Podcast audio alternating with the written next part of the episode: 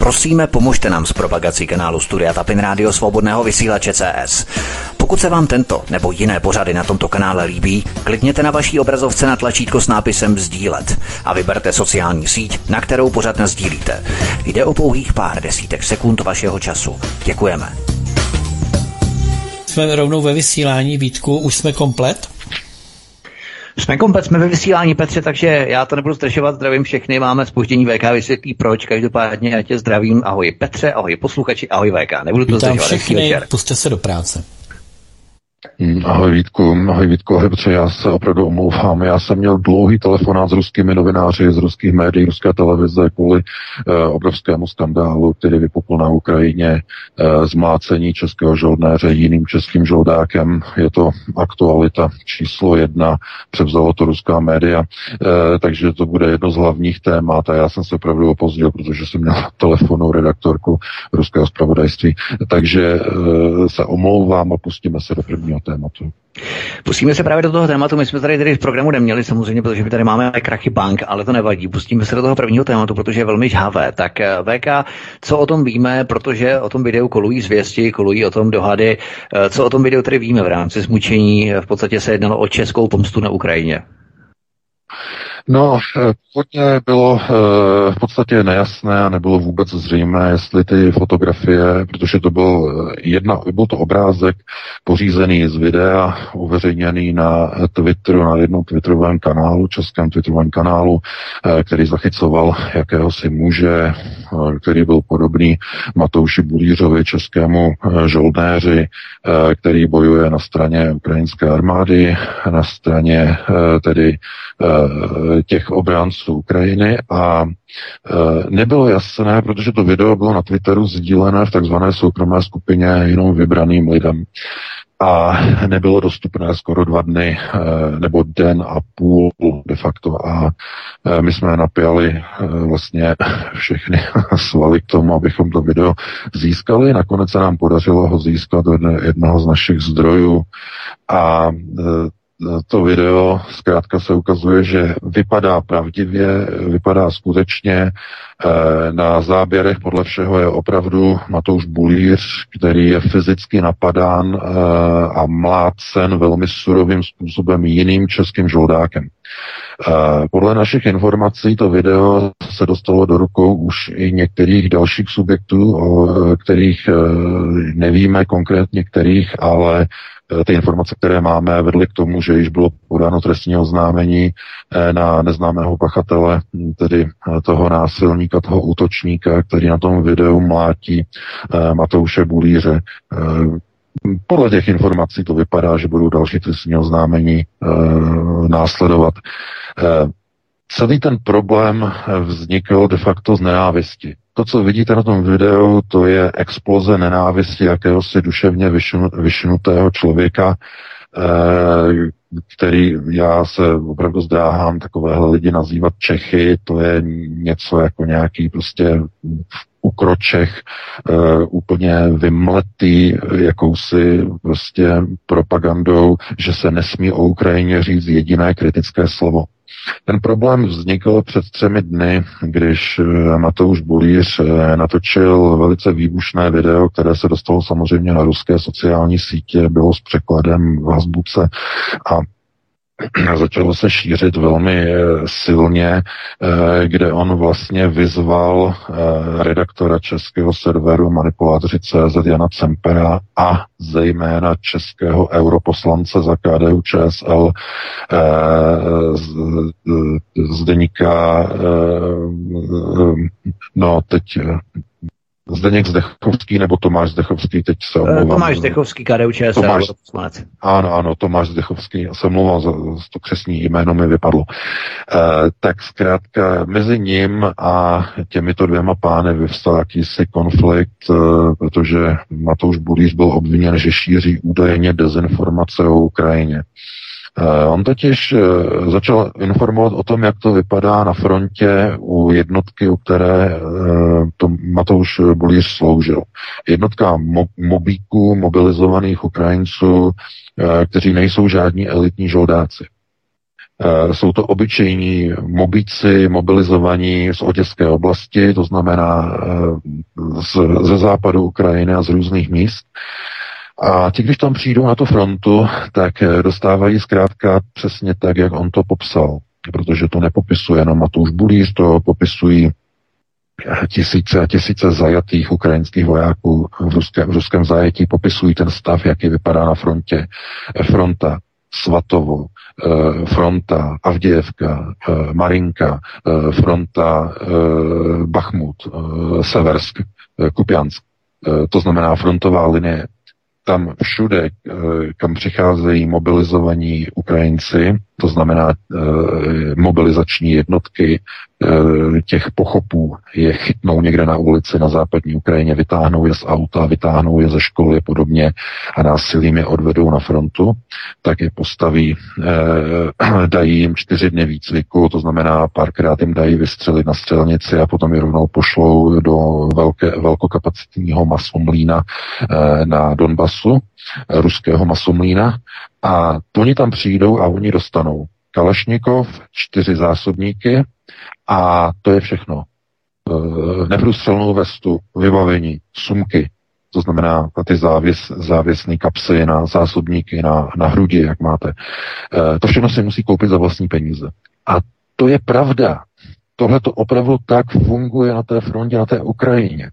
A představte si, že za tady ta slova on byl označený za dezinformátor, za dezinformátora, za dezolátora a byla proti němu spuštěna neuvěřitelně nenávistná kampaň na sociálních sítích e, tou proukrajinskou soldáteskou. Tak neuvěřitelná, která vedla k fyzickému útoku na Matouše Bulíře přímo na frontě, přímo na Ukrajině. To zachycuje to video, které máte v posledním článku na Aeronetu. A my si k tomu musíme říct, kde je vlastně ta limita mezi vlastenectvím a mezi tím, kdy se z vlastenectví stane jakýsi předsudek k útoku na člověka za jeho názor, za jeho svobodu vyjadřování.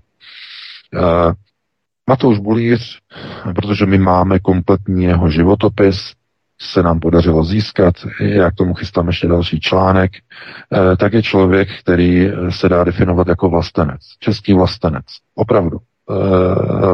Jeho, i jeho webová stránka je vlastně vlastenecká.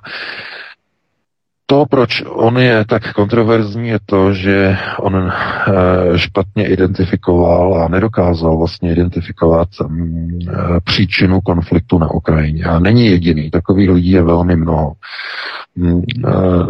Je, má to souvislost s tím, že ten mediální narrativ v České republice, českého školství, českých médií je stavěný na e, takzvané premise ruské viny z roku devatenáct set šedesát osm.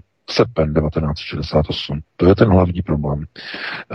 E, to znamená, na tom se staví, když se buduje protiruská nenávist nebo antirusofobe, antirus, antiruský postoj, to znamená antirusismus, tak se vždycky staví na tom roku devatenáct set šedesát osm.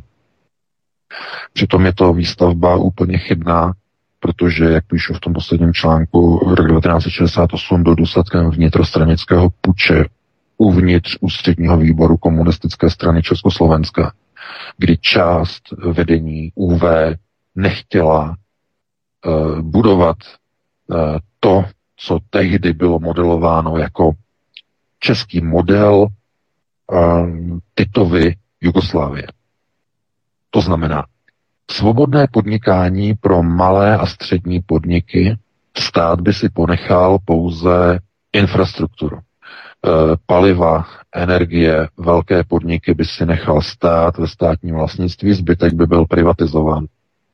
To mělo být e, v Dubček, e, to byl akční plán Dubčekovy vlády, který měl být realizovaný počátkem sedmdesátých let.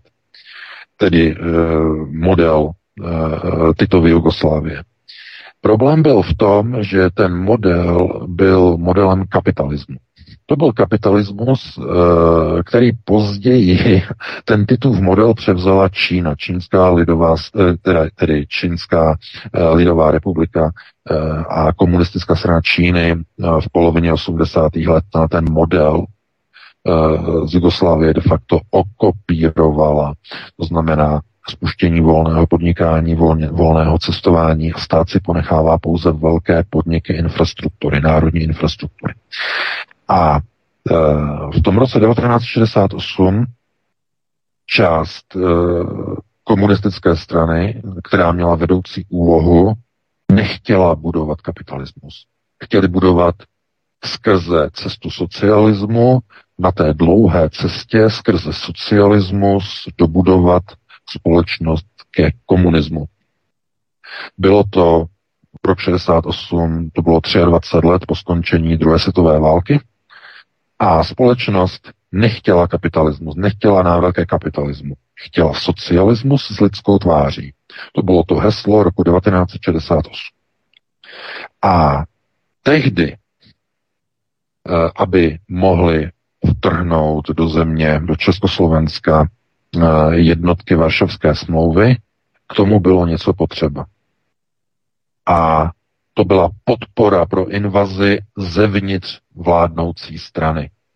Podpora pro invazi Varšavské smlouvy zevnitř partaje, která má vedoucí úlohu ve straně. A to byl ten zvací dopis členů ústředního výboru K S Č, který požádal o vojenskou bratrskou pomoc. Byl tam Alois Indra, Vasil Bilak, Kolder, Piller, další členové ÚV, kteří se podepsali pod to. Kdyby k tomu nedošlo, kdyby ústřední výbor byl jednotný, k dvacátému prvnímu srpnu šedesát osm by nikdy nedošlo. Československo by se ubíralo jugoslávskou cestou. Vinu za rok šedesát osm nese společnost. Česká společnost, která nebyla připravená v roce šedesát osm ještě budovat kapitalismus. A ta podpora té straně vycházela z lidu. Lid udělil komunistické straně vedoucí úlohu. Proto konceptuální gramotnost uh, spočívá v, té, v tomto ohledu v tom, že dávat vinu Rusům, přičemž nešlo o akci uh, jenom sovětské armády, ale byla to akce Varšavské smlouvy, je úplně stejné, já to tam píšu do toho článku jako takovou nadsázku, uh, obvinovat Rusy z roku šedesát osm a z invaze je stejné jako obvinovat gravitaci za to, že vám kovadlina spadla na palec u nohy. Ta gravitace za to nemůže. Za to můžete vy sami, vaše nešikovnost. Úplně stejně to bylo s rokem devatenáct set šedesát osm a nešikovnost eh, vedení Dubčekovy vlády, která tak nešikovně řídila politiku, až došlo k rozvratu uvnitř ústředního výboru. Což přivedlo, přivedlo samozřejmě tragédii tomu národu, že invaze a tak dále. Takže na rok devatenáct set šedesát osm je třeba se dívat zevnitř, ne zvenku, zevnitř. A Matouš Bulíř tedy svým antiruským postojem de facto potvrzuje, že tuhletu problematiku roku šedesát osm nepochopil, nepojal ji a rozhodl se, že půjde bojovat na stranu tedy Ukrajiny s tím tedy, že on si to vysvětluje tak, že ta Ukrajina byla napadena ruským agresorem a rozhodl se tedy, že půjde bojovat na Ukrajinu. Jenže on si neuvědomil jednu zásadní věc. A příčina té války, vypuknutí té války na Ukrajině leží jako vina na bedrech kyjevské vlády. Ta je vina vypuknutím války na Ukrajině. Kyjevská vláda od roku dva tisíce čtrnáct sabotovala mírový minský protokol. Snažila se neplnit jednotlivá ustanovení mírového uspořádání konfliktu na východě Ukrajiny. Namísto toho vypukly dvě vojenské operace v roce dva tisíce čtrnáct dva tisíce patnáct. A Ten hlavní důsledek tedy toho je, že po osmi letech namísto toho, aby na základě plnění minských mírových protokolů došlo k mírovému uspořádání té vnitřní války, té občanské války na Ukrajině, protože to je občanská válka samozřejmě, tak namísto toho nově zvolený prezident Volodymyr Zelenský v té době začal vykřikovat, že Ukrajina se nesmíří s ničím jiným, než s navrácením Krymu a s navrácením Donbasu a s vyhnáním Rusů z těch území. Protože Ukrajina musí být ukrajinská. Ta vrchní rada, nebo oni tomu říkají Verchovná rada, to je tedy jejich parlament, přijal od roku dva tisíce sedmnáct do roku dva tisíce dvacet, myslím, nebo dvacet jedna, za tu dobu celkem čtyři zákony, které mají genocidní charakter. Jsou to zákony, které se týkají zákazu ruského jazyka na Ukrajině, zákaz vyučování ruštiny na školách, to znamená zákaz ruštiny na školách, zákaz ruštiny na úřadech, zákaz ruštiny v obchodním styku a zákaz ruštiny v tisku. To znamená, eh, na místo uklidnění té situace na základě minských protokolů začala, minské, eh, začala tedy, chci říct, Zelenského vláda, eh, Zelenského vedení státu jako prezidenta, začalo minské protokoly nejenom hm, sabotovat a neplnit, ale přímo je podkopávat takovým způsobem, že byly prosazovány zákony namířené přímo proti obyvatelstvu ruského etnického původu. A ruštinou na Ukrajině mluví podle posledního sčítání obyvatelstva, které proběhlo už v roce dva tisíce tři, od té doby na Ukrajině sčítání lidu neproběhlo z důvodu Majdanu, z důvodu války, od té doby žádné sčítání lidu tam nebylo, ale podle toho posledního sčítání z roku dva tisíce tři se jako ruskou národnost, to znamená ne občanství, ale národnost, ruské národnosti se hlásilo šedesát jedna celá tři procenta obyvatelstva Ukrajiny. A jestliže máte vládu v Kyjevě, která mezi lety dvacet sedmnáct a dvacet dvacet jedna přijme čtyři zákony na zákaz ruského jazyka, tak něco to o té Ukrajině vypovídá. Jestliže zakážete jazyk. Já řeknu příklad a dobře si ho představte. Představte se ještě naší federaci do konce roku devatenáct set devadesát dva. Představte si Československo, ještě ČSFR, že v té době národ Čechů a Slováků. Celkem patnáct mil, přibližně patnáct milionů lidí, deset milionů Čechů, pět milionů Slováků. A v té, představte si federální vládu, že by se to tak nějak odehrálo takovým způsobem, že v té federální vládě by najednou e, zástupci Slováků získali dominantní pozici. To znamená, měli by rozhodování o mnoha, mnoha zákonech a nějakým způsobem by získali hlasovací většinu ve federálním shromáždění, nějakým způsobem hypotetickým. Představte si tu situaci. A představte si, že by tedy volení zástupci tohoto menšinového národa, logicky, že, že by začali prosazovat v celém Československu čtyřicet zákonů na zákaz češtiny na školách, na úřadech, v obchodním styku a v tisku. Představte si,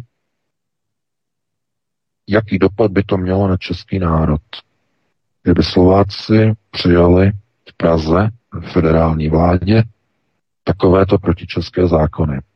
Čemu by to vedlo? No, nemusíte být Einsteinové, aby vám došlo, že by z toho byla občanská válka.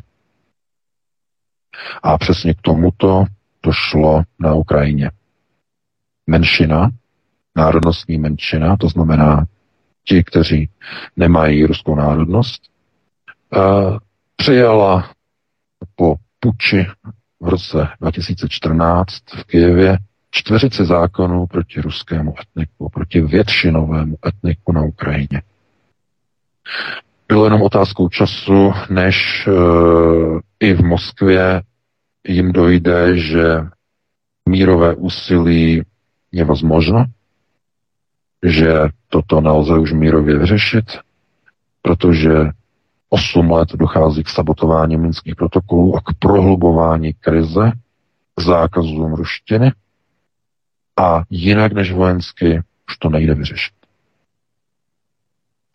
Uh, Tohleto uh, pochopení příčiny konfliktu na Ukrajině je naprosto zjevné každému, kdo se o historii a o Ukrajinu minimálně z pohledu ukrajinistiky aspoň trochu někdy otřel, aspoň trochu zajímá.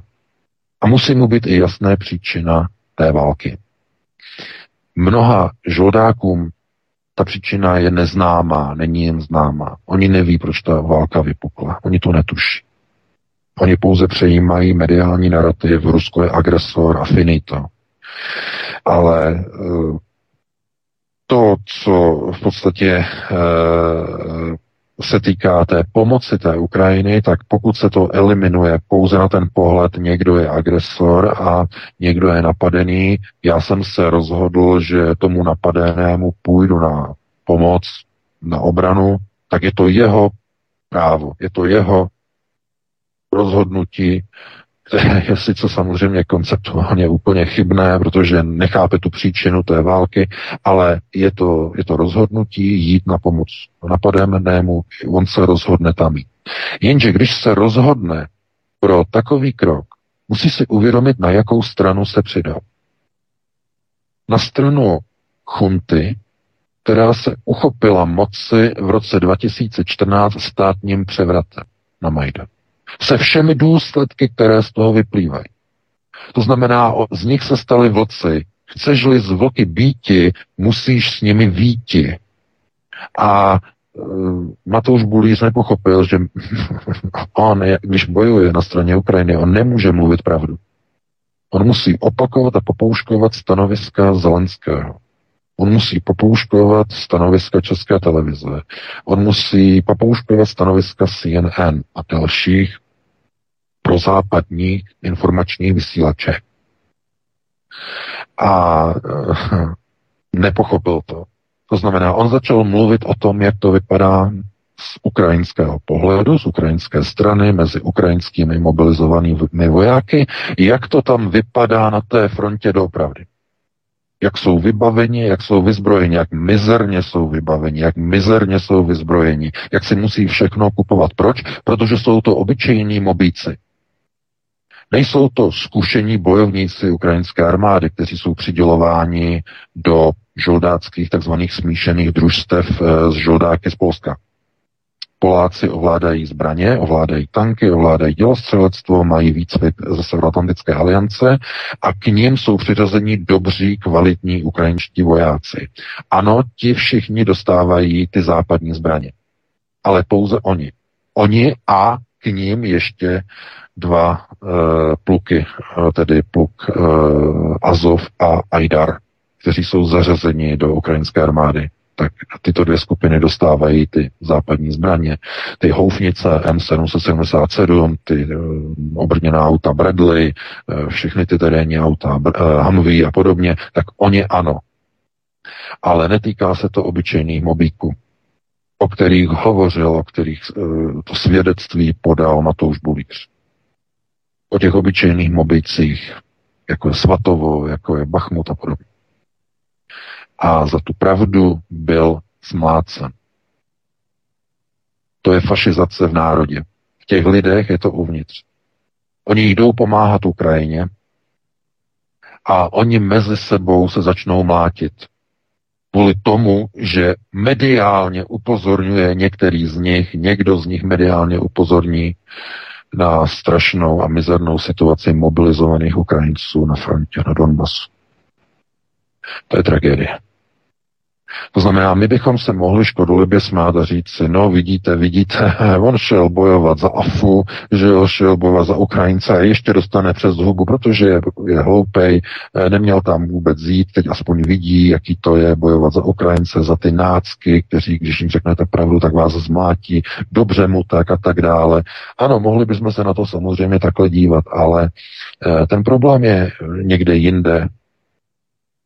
Je to ta fašizace v těch lidech, která je vede k tomu, že i když přijedou za společnou věc na tu Ukrajinu a bojovat tedy na pomoc těm Ukrajincům, že, tak oni jsou schopni mezi sebou se mlátit kvůli svobodě slova, kvůli projevu.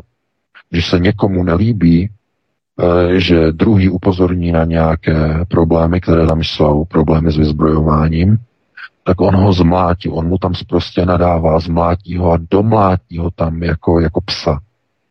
To video, podívejte se na to. To je realita českého národa. A někdo by řekl, no, tihleti, co tam jezdí na tu Ukrajinu, tak jsou, musí být trochu magoři. No, takový názor, to jsme dostali do redakce, že každý, kdo jede na Ukrajinu, musí být tak trochu blázen do armády a do zabíjení lidí a podobně. Musí mít samozřejmě k tomu nějaké předpoklady, protože jít do války a nasazovat život a krk, k tomu opravdu potřebujete určitý charakter a být připraveni, ale pravda je taková, že ve chvíli, kdy mezi vojáky začne docházet a mezi žoldnéři, že ne vojáky, ale mezi žoldnéři, dojde, začne docházet k takovýmhle osobním útokům kvůli tomu, že předmětem onoho násilí se stává video, kde zazněla pravda. Jak ten neznámý, neidentifikovaný, ne, neidentifikovaný útočník, který tam mlátí Matouše Bulíře, jak mu tam v tom připojeném audiozáznamu, protože k tomu ještě audio, máte tam v článku audiozáznam, tak tam slyšíte, jak mu tam naprosto vulgárně prostě nadává za to, že on natočil prostě videa o stavu na té Ukrajině, teď mu tam padají prostě vulgární slova a on mu na to odpovídá, ale takový stav tam u nás na té jednotce je u těch mobilizovaných a on mu říká, to není pravda, my přece jsme vyzbrojeni, my máme Bradley, my máme Humvee, my máme americké houfnice, tak mu tam, tak co, co ty natáčíš takovýhle videa, když to není pravda, že on mu na to odpovídá, že tam, kde já sloužím, tam, kde jsem sloužil, tam nic takového není. A to je přesně to trefení hřebíčku na hlavičku. To je přesně ono. Protože tyhle ty Bradley, tyhle ty Humvee, tuhle tu západní techniku, kterou e, tam mají, že jo, která tam posílá tu Ukrajinu, ta nepřijde do rukou těch, kteří ji potřebují nejvíc. Ta nepřijde do rukou těch mobíků na té frontě, kteří tam mají životnost čtyři hodiny. Na frontě, na Bachmutu je životnost mobíka, ukrajinského mobíka čtyři hodiny. Než je e, takzvaně, jak říkají Rusové, uništožen. Da? Uništožen. E, a to je, to je tragédie. Protože jestliže za pravdu, za pravdu už se Češi mezi sebou mlátí, je to důsledek čeho? Fialovy chunty. A jestli je to chyba jenom Petra Fialy a e, jeho, jeho legendárního děsivého výroku zablokování opozičního názoru, je potřeba odvahy. Tak e, je to pouze potvrzení toho, že ta fašizace v té společnosti proboblává už i do ozbrojených složek, minimálně těch neoficiálních, zatím jenom těch žoldáckých českých v cizině. Ale můžete vzít jet, jet a dát krk na to, že toto už prostupuje a prosakuje i do české armády. I do českých oficiálních bezpečnostních složek. I tam už, když by dnes někdo začal příliš informovat o tom, co třeba v rámci nějaké operace selhává, kde je jaký problém, dopadl by úplně stejně. To znamená, v téhle otázce, v téhle pozici, jenom se to dá shrnout tak, že fašizace v české společnosti dosáhla maximálního vrcholu. Společnost je tak rozklížená, tak rozštěpená, že část populace si uzurpuje právo tvrdit, co je pravda a deklarovat, že jenom toto je pravda a kdo řekne cokoliv jiného je dezolát a pavián a opice. Možná jste zaregistrovali výrok šéfredaktora Forum dvacet čtyři, který napsal, že tyhle ty, co dělají ty demonstrace, jako je Česko proti bídě minulá sobota, že demonstrace, že by se na, že by se na ně neměly brát ohledy, že jsou to prostě protistátní živly a podobné výroky. To je ten článek, na který jsme byli upozorněni. A musíte si uvědomit, že server Forum dvacet čtyři je financovaný samozřejmě z peněz O D S. O D S si kupuje u Forum dvacet čtyři reklamu, že už několik let upozornila na to paní Bobošíková ve svém pořadu A B J na YouTube. Přinesla informace o tom, jak si O D S nakupuje reklamu už dlouho, dlouho reklamu Forum dvacet čtyři a potom se nemůžete divit, že ty fašizační prvky se přenášejí do té společnosti, do těch lidí.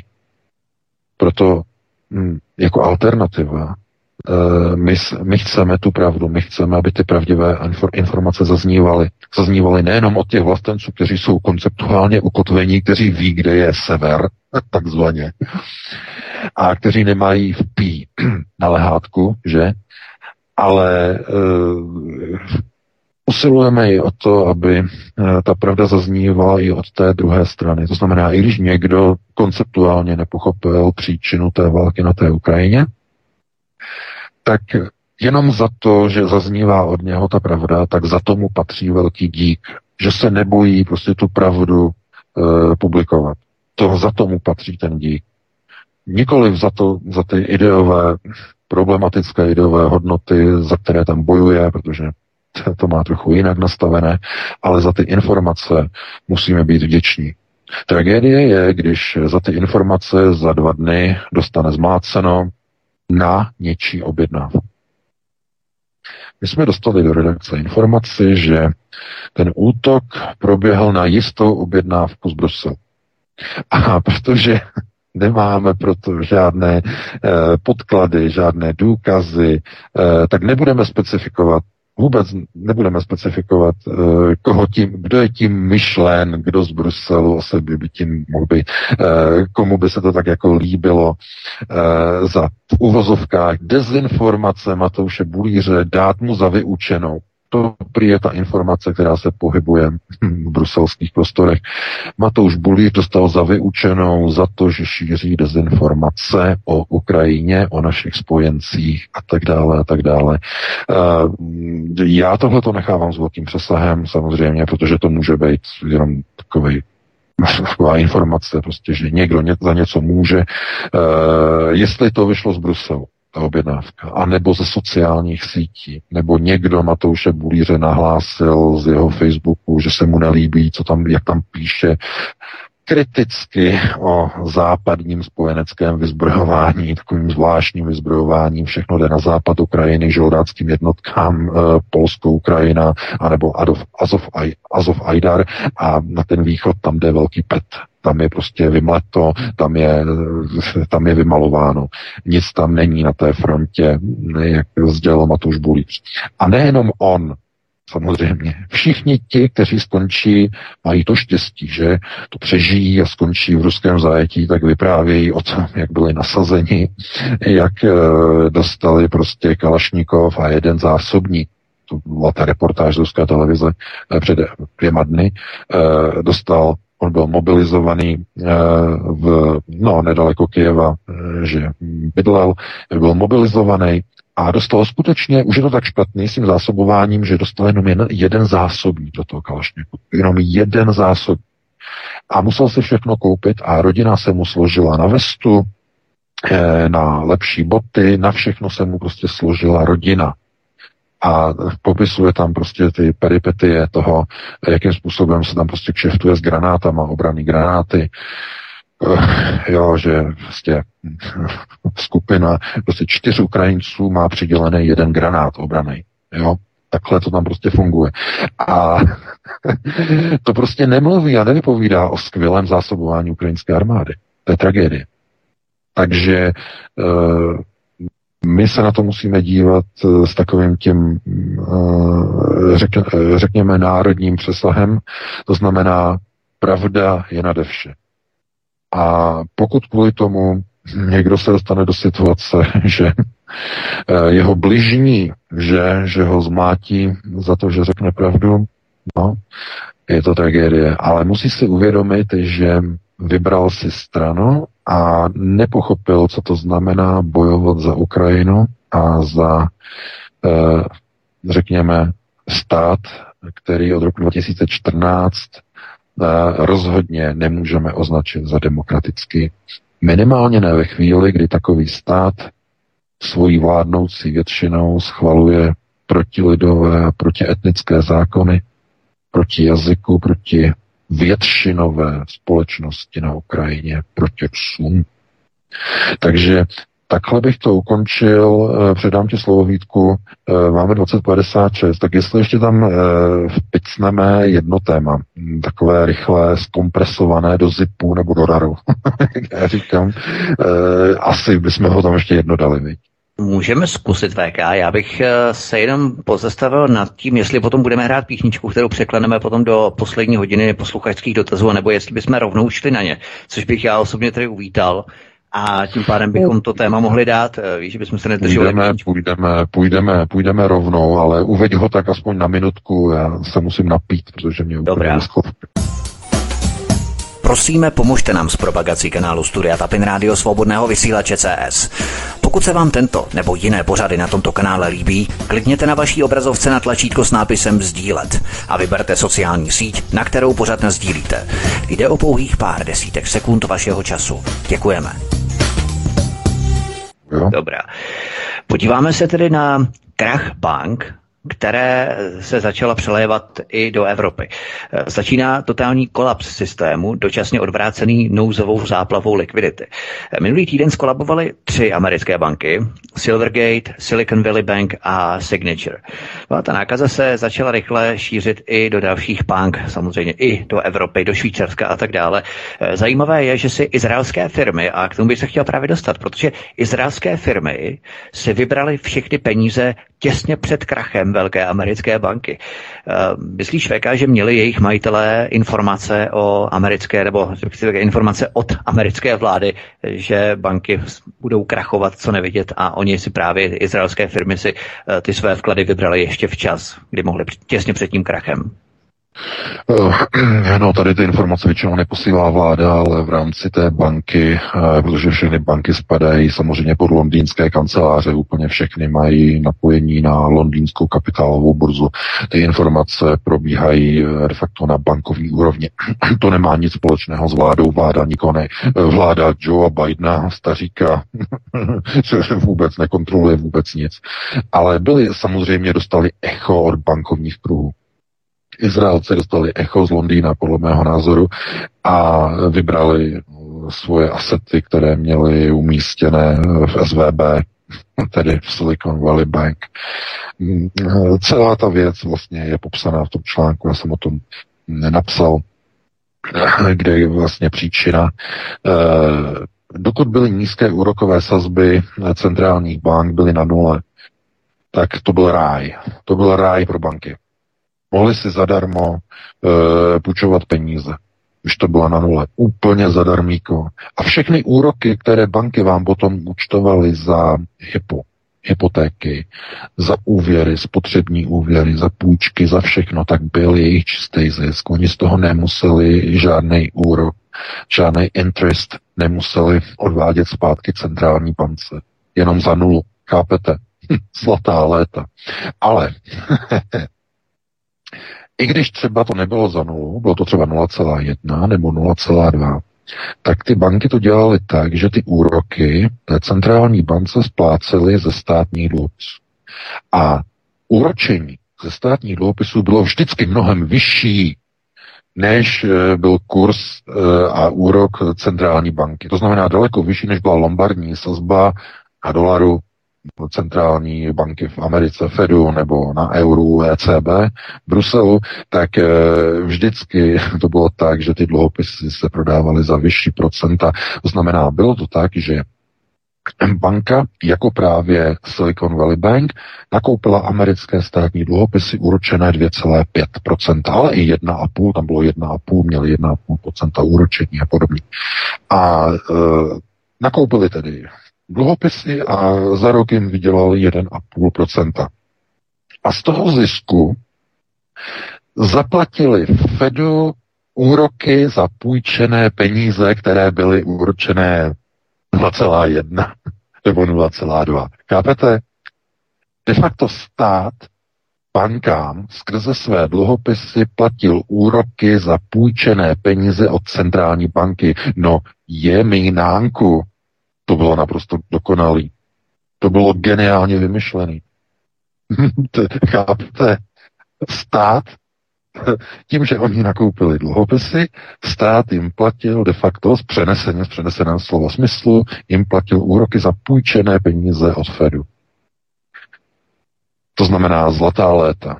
Jenže skončila covidová krize a začala krize na Ukrajině, začala energetická palivová krize a začala obrovská inflace. A najednou se stalo něco, co nikdo nečekal. Centrální banky začaly zvedat úrokové sazby. A najednou už si nemůžou americké komerční banky koupit od centrální banky objem dolarů za nula celá nula nic, nebo nula celá nula něco, ale musí si koupit za třeba za čtyři procenta úrokové sazby. A z čeho oni to budou platit? Oni mají nakoupené obrovské zásoby amerických dluhopisů, státních dluhopisů, které jsou úročeny jedna celá dvacet pět a jedna celá pět. To znamená jedna celá čtyři a jedna celá pět procenta. Ale to nestačí na zaplacení úroku za půjčky peněz od Fedu za nějaká tři celá pět procenta, za čtyři procenta. A ty objemy napůjčovaných peněz jsou tak obrovské v desítkách miliard amerických dolarů, že ty banky jdou teď momentálně do kolen. Nemají z čeho ty napůjčované peníze teď platit. Protože výnosy ze státních dluhopisů, ty úroky Fedu a centrální bance v Bruselu nedokážou uhradit. Ten problém se přelil ze Spojených států už do Evropy. Švýcarská Credit Suisse včera byla zachráněna, no dočasně byla vykoupena tím, že švýcarský stát nalil do Credit Suisse záchranný balík ve výši padesát jedna miliard eur. Nebo dolarů to bylo teď tu, tu měnu. Myslím, že jsou to opravdu. A na záchranu, na záchranu Credit Suisse, aby se nedostala do platební neschopnosti, aby nedošlo k defaultu. A víte, co to znamená? Dovedete si představit, a teď kontrolní otázka, protože jsem četl na Financial Times, takový trošku provokativní článek, k čemu potřebuje Credit Suisse padesát jedna miliard a na pokrytí uh, takzvané, takzvané uh, dluhové služby. Dámy a pán, na pokrytí dluhové služby. A co to je dluhová služba? No to jsou úroky Evropské centrální bance za napůjčené, napůjčované, které nakoupila si od nich peníze, to jsou nákupy peněz od centrální banky, ale s úročením, že? Tak aby Credit Suisse neskrachovala, aby se nedostala do defaultu. Chápete, to je jedna z největších bank v Evropě, systémová banka švýcarská. A ona musela dostat bail-in. To znamená finanční záchranu. Včera padesát jedna miliard. A no, je to samozřejmě krize západního finančního světa. Obrovská krize. A ta je samozřejmě založená na systému londýnských kanceláří. Ta krize je spojená se systémem nekonečného růstu H D P.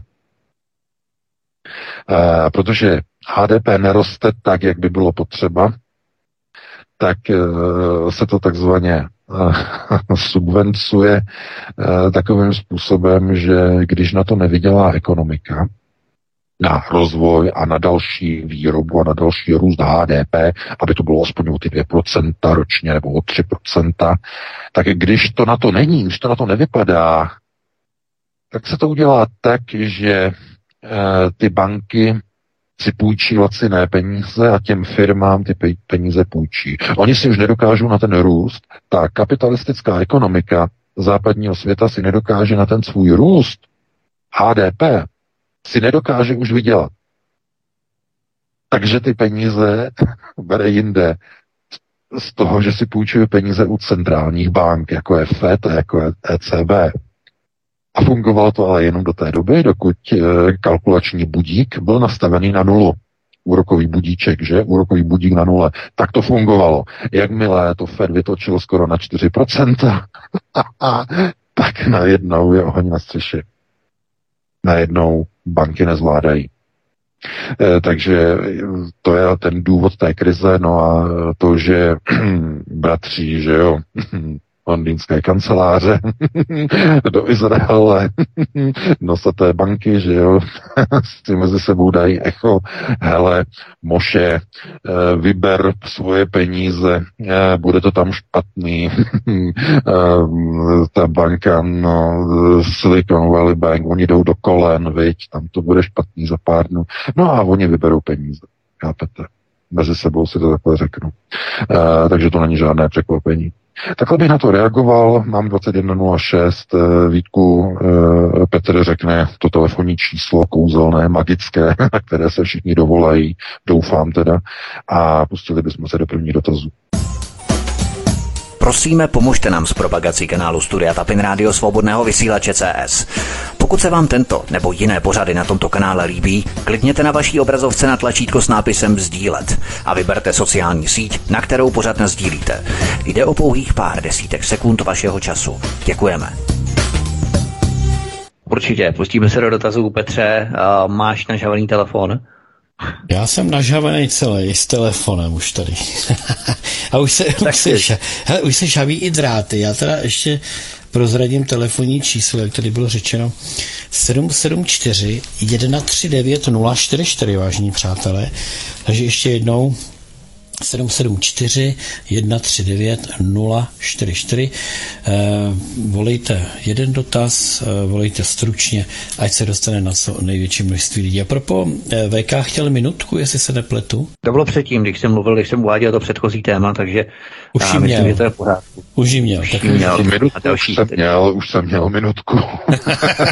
Navíc nemá, navíc nemá nárok.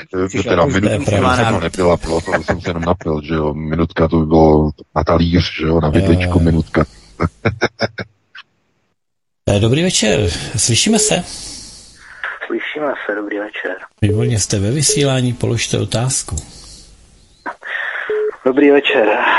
No, mám trošku duchovnější, duchovnější otázku, příště dám zase nějakou pěknou světskou. E, chtěl bych se pana V K zeptat, jaký je smysl, nebo lépe řečeno cíl, to bych dvakrát podtrhnul, putování nebo inkarnace naší duše, nazveme to třeba duší. Jde mi hlavně prostě o ten cíl. A kdo za tím vším stojí, jestli Bůh, síla, energie, a jaký má Bůh důvod tento koloběh uskutečňovat. Nejde mi skutečně o podstatu, proč Bůh toto vše dělá a o náš skutečný cíl. Mám dost teda nastudováno, ale více čerpám z východu, ale jak bych řekl, papír snese vše a já chci vědět váš názor na tuto věc. Děkuju moc, budu poslouchat. No, já děkuju za dotaz. No, to je opět velká otázka s velkým přesahem. A jaký je cíl? No, minimálně z těch zdrojů, které mám načtené, nastudované, tak ty zdroje se shodují v tom, že se jedná ten hlavní princip nebo účel jednotlivých reinkarnací a mnoha, mnoha zkoušek průchodu životníma cestama, pokud bychom to tak nazvali, je... když to použiju ze světa softwaru, upgrade lidského a teď, jak to nazveme, uh, lidskou duši, lidskou entitou, lidského vědomí, uh, protože to bychom mohli teď uh, nad tím elaborovat, jaký je mezi tím rozdíl, ale minimálně bychom to tady nazvali tedy uh, jakousi lidskou entitou, tak je to upgrade a povyšování uh, lidské entity na, uh, nebo spíš možná duchovní entity, by bylo ještě lepší uh, pro lidi, kteří se zabývají mystikou. Ale povyšování této lidské, nebo chcete duchovní entity na vyšší a vyšší úrovně. A teď, to je hlavní. Co je to ta úroveň? Uh, jsou to nějaké stupně znalosti, že máte základní školu, máte nějaký objem znalostí a dostanete vysvědčení. Máte střední školu, máte objem znalostí, dostanete vysvědčení. Máte vysokou školu, dostanete eh, hodnocení a diplom a potom ještě děláte doktorát a potom ještě si uděláte profesuru a to znamená jednotlivé jako levely. Je to myšleno takto? Podle všeho ne. Není to o vědomí, ale je to o schopnosti emocí a lásky k bližnímu. To jsou ty přechodové úrovně. To znamená, emoce a e, láska k bližnímu je, ten, je ta hlavní mantra. A teď si to musíme rozebrat jenom velice rychle, protože to bylo na obsáhlé téma. Pán, pokud dělá do východních e, nauk, tak určitě ví, že co je hlavním cílem e, budi- buddhismu, ví, že to je odproštění se od veškerých emocí. Člověk, který je zbavený veškerých emocí, odprostí se o, od emocí, tak je naprosto svobodný. E, kritik a pesimista by řekl, no, on není odproštěný od emocí, z něho se stal pouze naprosto bezskrupulózní flegmatik. Je mu to jedno, to znamená, ty emoce na něho už nepůsobí, je mu to jedno, ale to by nebylo přesné. To odproštění se od těch emocí je zbavení potřeby mít emoce, kdežto flegmatik je někdo, kdo ty emoce ignoruje, to je zásadní rozdíl. E, to znamená, odproštění od emocí vede k něčemu, co východní nauky nazývají nirvánou. Nirvána je splynutí de facto kladů a protikladů.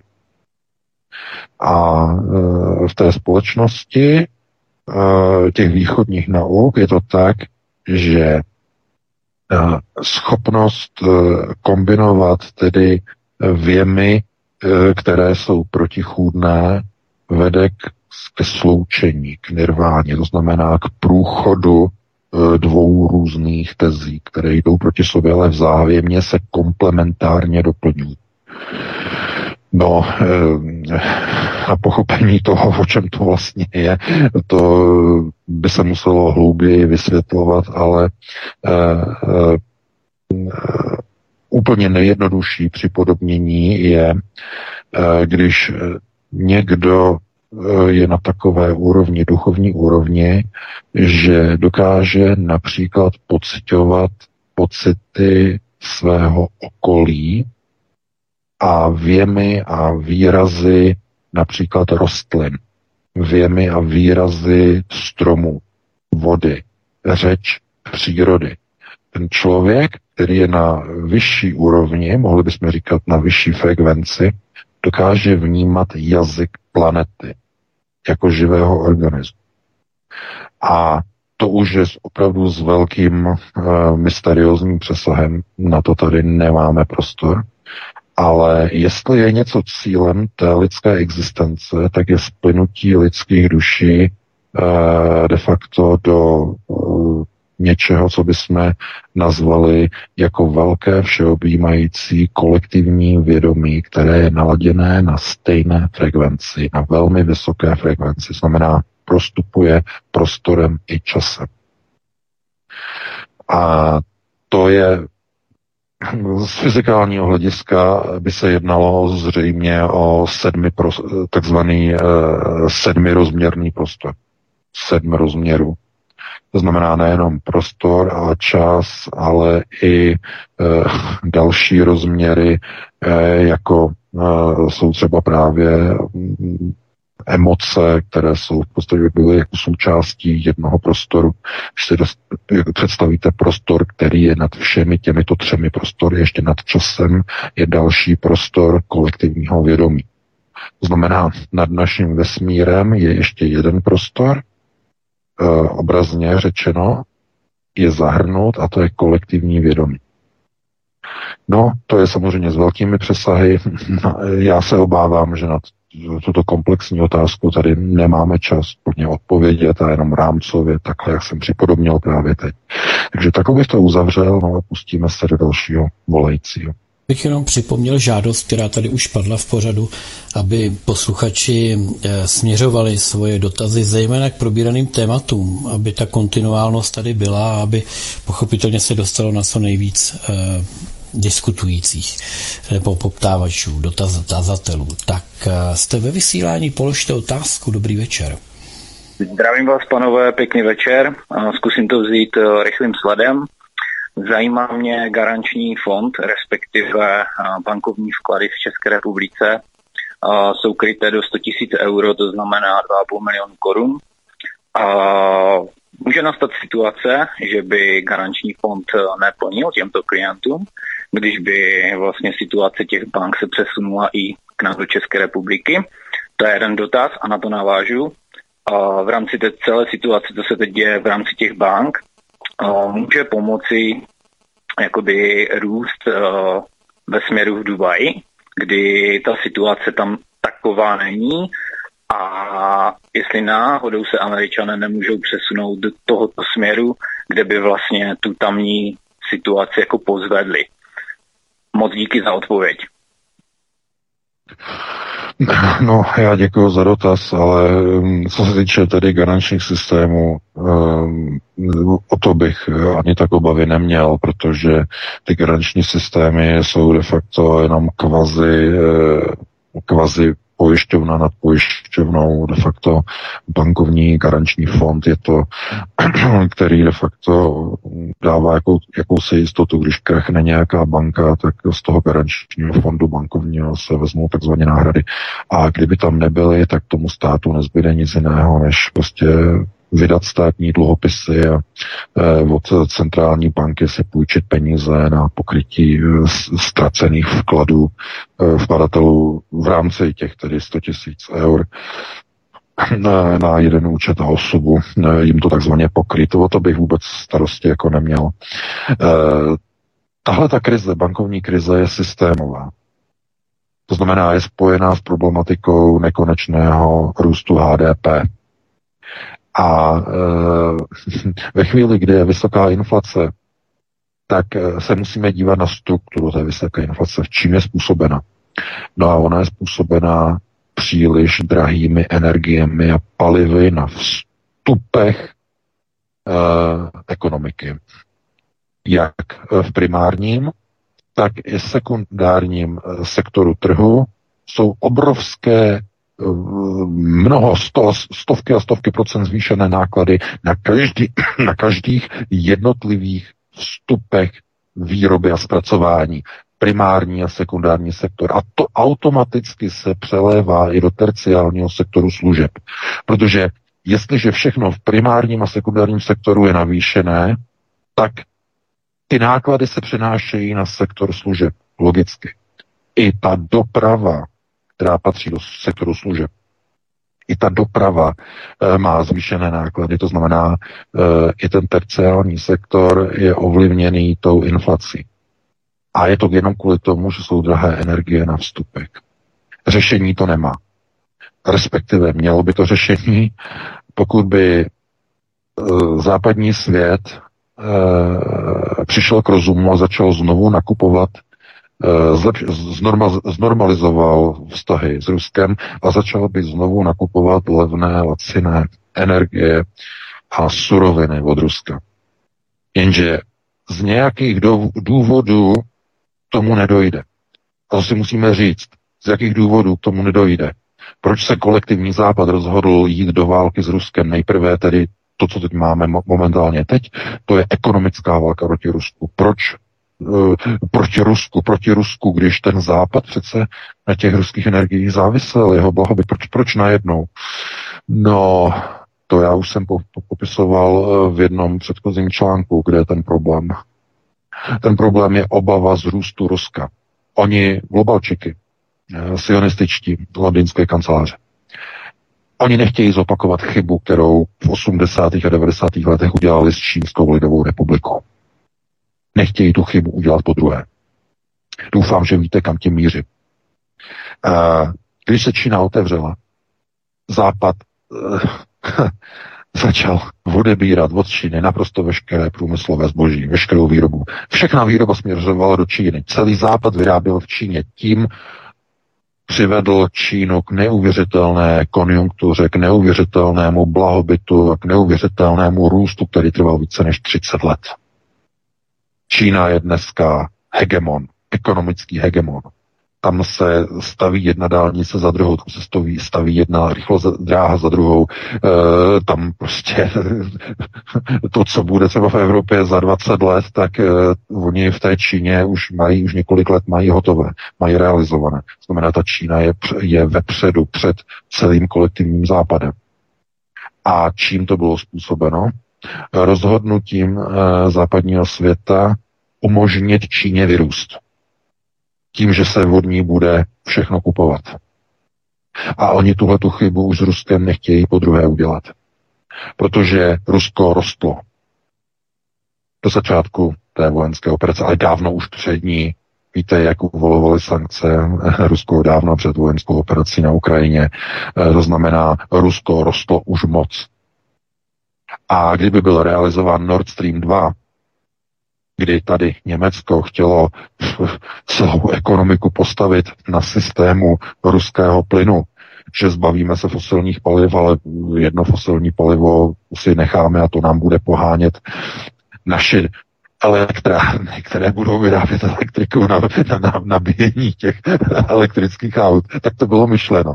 Bylo to myšleno tak, že sem bude proudit ultralevný za hubičku ruský plyn Nord Streamama, oběma dvěma, sem bude proudit a plynové elektrárny budou vyrábět elektriku na nabíjení aut těch elektrických nesmyslů. To měla být ekonomika nového věku, která nastartuje další vlnu nekonečného růstu H D P. A bez ruského plynu tenhle ten plán krachnul. Je konec.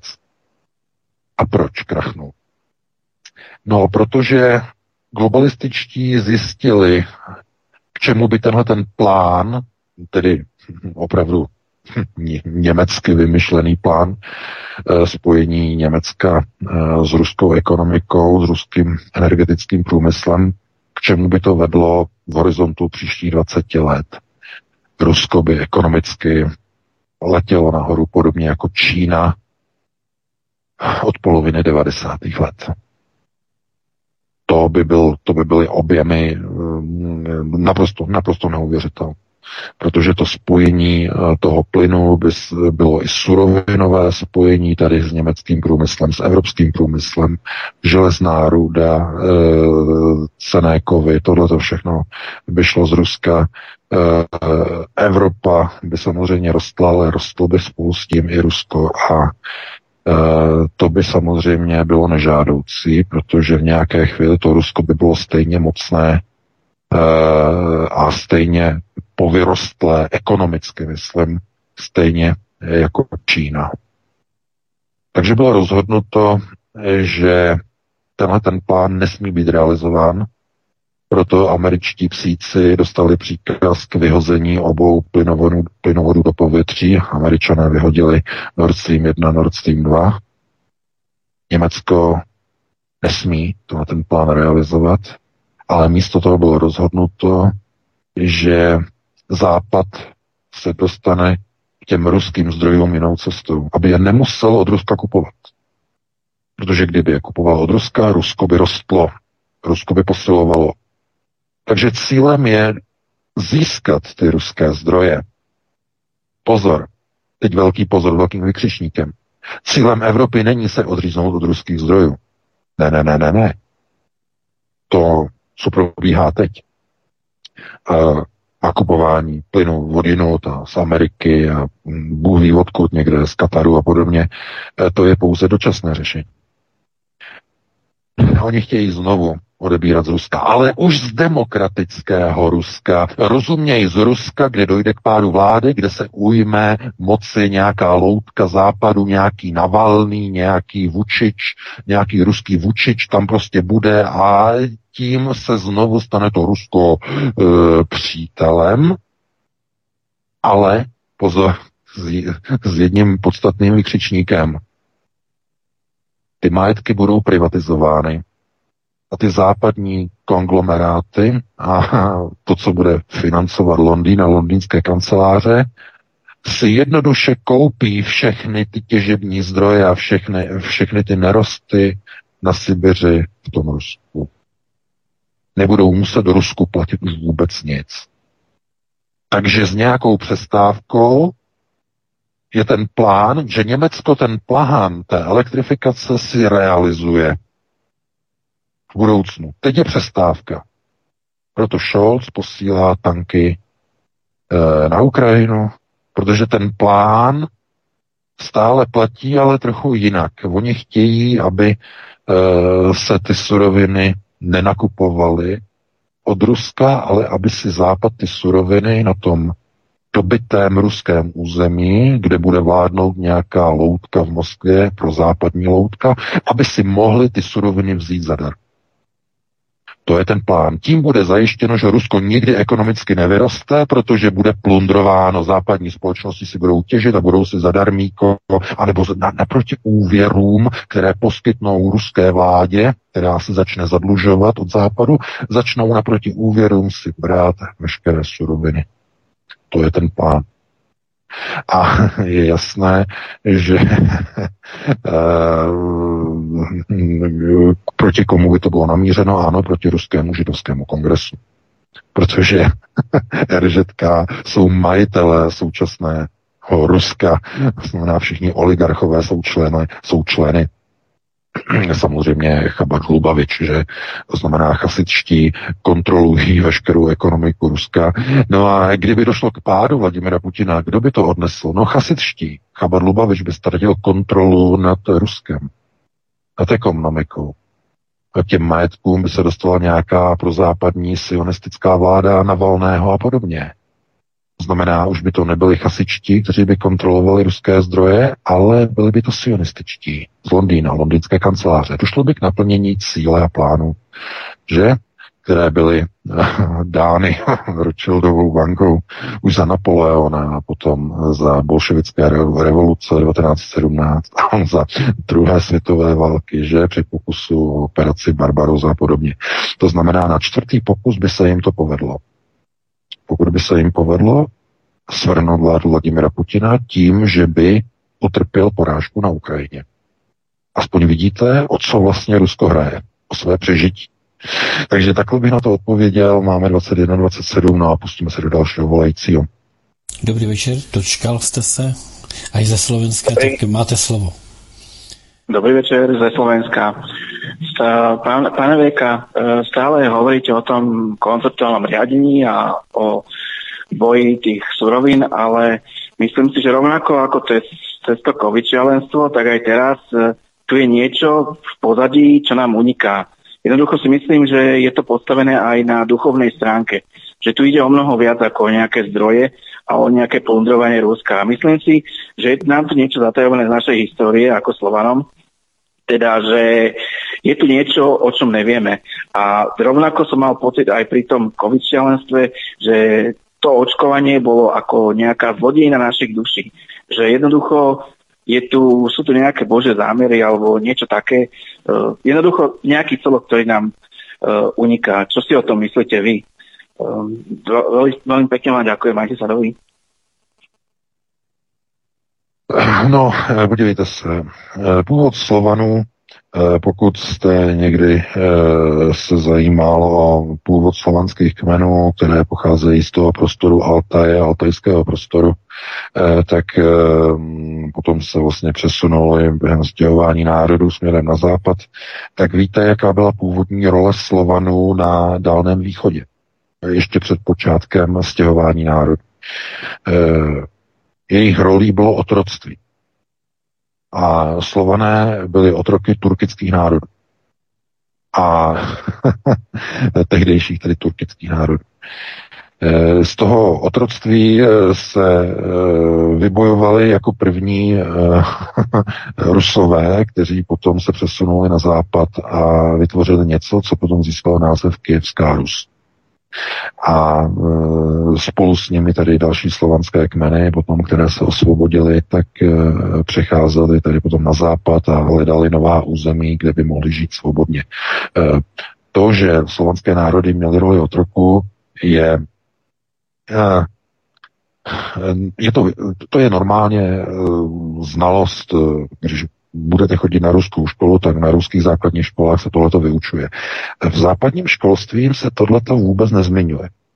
Ani za komunistů se tohleto nevyučovalo na školách o tom, že národy Slovanů byly otroci.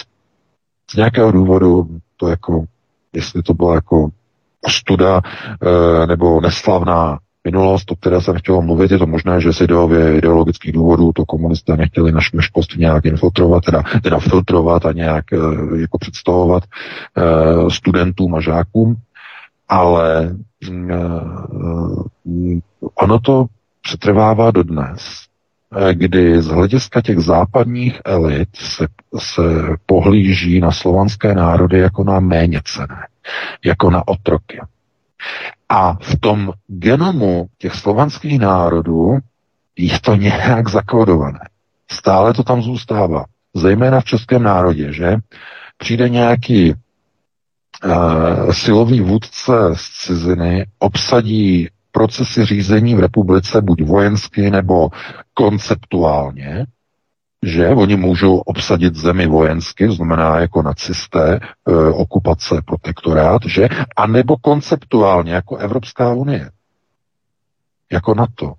Obsadí konceptuálně řídící pozice tím, že tam dají do těch řídících jakoby v úvozovkách, ve velkých úvozovkách národních vlád, e, dají svoje lidi, kteří e, ve skutečnosti v těch vládách pracují proti zájmu lidu. Proti zájmu vlastního lidu, jako jsme viděli právě teď včera, když nový prezident jako naprosto odstržený od reality generál prezident, že Pavel podepsal ten zákon o ten na sílu protlačený zákon o změně novelizace zákona o valorizacích. Takže čeští důchodci byli okradeni za bílého dne o tisíc korun v průměru, říkám v průměru, ne u každého, ale v průměru o tisíc korun měsíčně, aby ti důchodci nesli veškeré dopady finanční a hlavně inflační krize. Jak je to možné? No, protože to nejsou politici, kteří by zastupovali zájmy českého lidu.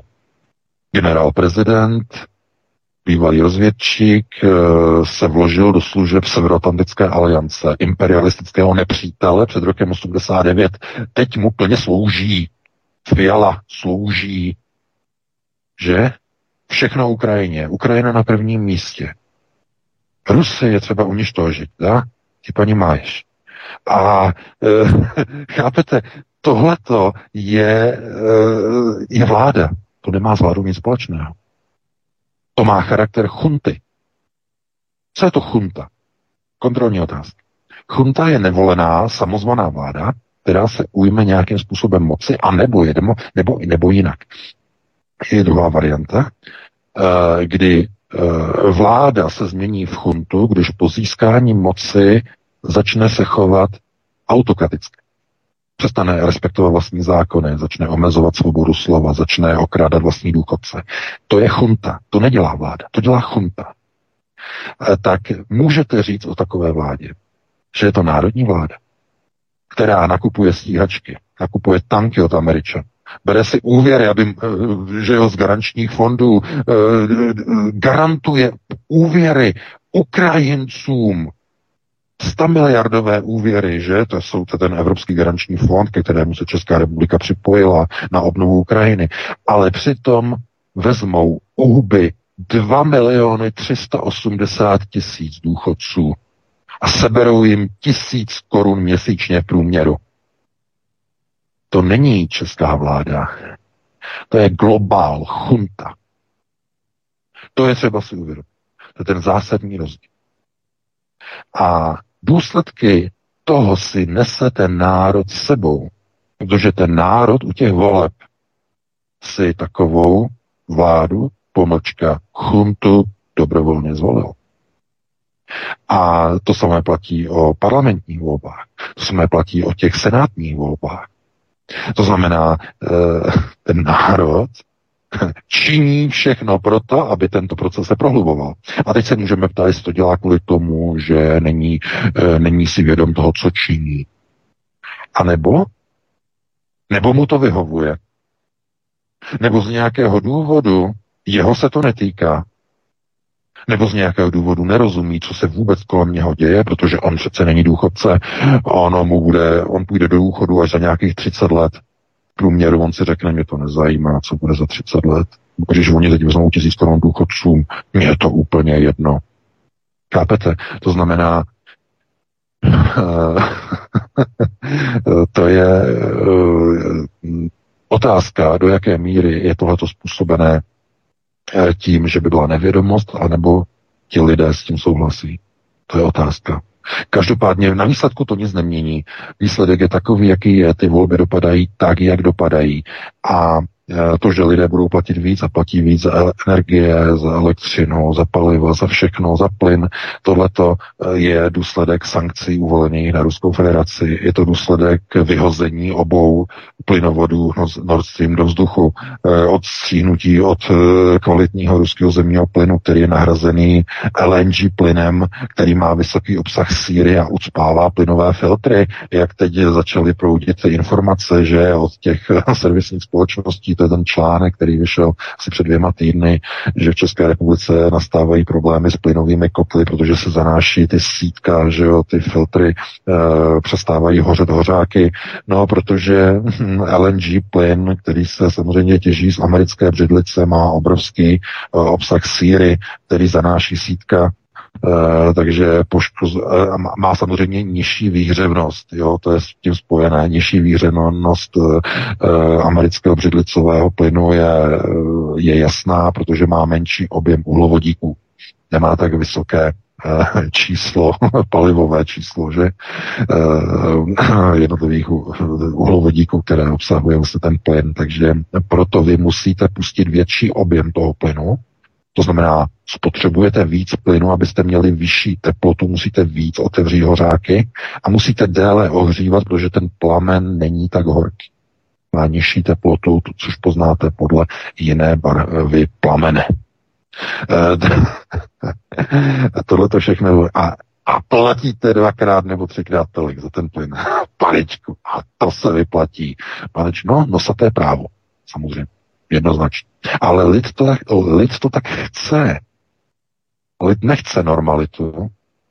Lid nechtěl normalitu ani během covidové krize. Lidé se stavěli na syntetické experimentální roztoky do fronty, na boosty. Dneska mnozí z nich nežijí, někteří tahají nohu za sebou, mají postižení a tak dále. E, některé ženy zjistily, že jsou neplodné, nemůžou mít děti. Teď e, mají otázku, koho půjdou žalovat, když uh, všechny společnosti dostaly indemnitu od Evropské unie, nežalovatelnost. No, to je s velkým přesahem, samozřejmě na to nemáme čas, takže pustíme se do dalšího volajícího. Dobrý večer, jste ve vysílání, položte otázku. Dobrý večer, krásný pětkový večer, želám ze Slovenska všetkým našim bratom, Čechom, Moravanom, Slezanom. Mám otázku na pána vé ká, týka sa to finančného systému. Čo by mi vedel povedať o Medzinárodnej svetovej banke radu hospitalierov, ktorá je, ktorá je hlavným pokladníkom je em jedna, pán Paramonov.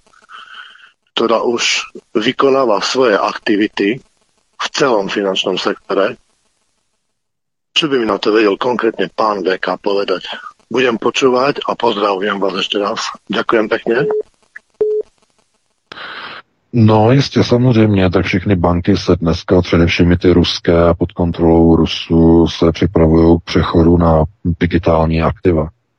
Je se vlastně uvědomit, že celý prostor v Rusku, ruskou centrální banku i ruskou Alfa Bank jako největší kontroluje, kontrolují hasičti, znamená Chabad Lubavič kontroluje ruský bankovní sektor a stejně jako chasičtí, tak i sionističtí se chystají na přechod k digitálním aktivům, aby odbourali některá, některé nežádoucí jevy, které se týkají inflace a některé nežádoucí jevy, které se týkají ranů na banky. Tím, když budou všechna aktiva digitální, bude moci centrální autorita, centrální banky, takzvaná dohledová autorita, bude moci omezovat finanční transakce nad jednotlivými účty pomocí eh, onoho kryptoměnového systému, pomocí blockchainu, tím, že nebude vydán takzvaný á té ká klíč, to znamená autorizační transakční klíč, nebude vydán pro realizaci odchozí transakce. Když něk- budete chtít něco zaplatit, anebo někomu poslat peníze, nebo někam něco poslat, nebo něco zaplatit formou odchozí úhrady, tak pokud se banka rozhodne, že je v nějakém ohrožení, to znamená, banka třeba zjistí, že na ní je pořádaný bankovní ran. To znamená, před pobočkama banky stojí obrovské fronty, chtějí vybrat peníze. Tak ten centrální dohledový orgán zareaguje tak, že přestane vydávat pro autorizační položky á té ká klíče. A peníze nepůjde vybrat. A ten klient té banky dostane pouze informaci, že z důvodu probíhajícího Uh, útoku na naši banku, vaši platbu nemůžeme provést a byla pozdržená, provedeme ji, jakmile útok opadne. Takhle ten systém má fungovat podle modelu, který již je právě teď od letošního ledna testovaný americkou centrální bankou Fedem ve Spojených státech pod zkratkou C B D C, což znamená Central Bank Digital Currency. To znamená digitální měna centrální banky v překladu. Je to testování na bázi blockchainu a právě ten systém má být založený na tom, že každá transakce bude vytvo- vyžadovat autorizační klíč á té ká. A ten autorizační klíč bude nezbytný k tomu, aby ta transakce byla vůbec fyzicky zapsána do blockchainu. To znamená do té digitální kryptografické účetní knihy, aby tam mohla být zapsána. Bez toho klíče to nepůjde. E, takhle oni budou, e, jak sionističtí, tak i chasičtí, budou kontrolovat gojím, aby nemohli už nikdy provést rán na banku a aby nemohla být podněcována inflace. Inflace je nekontrolovaný pohyb peněz ve společnosti.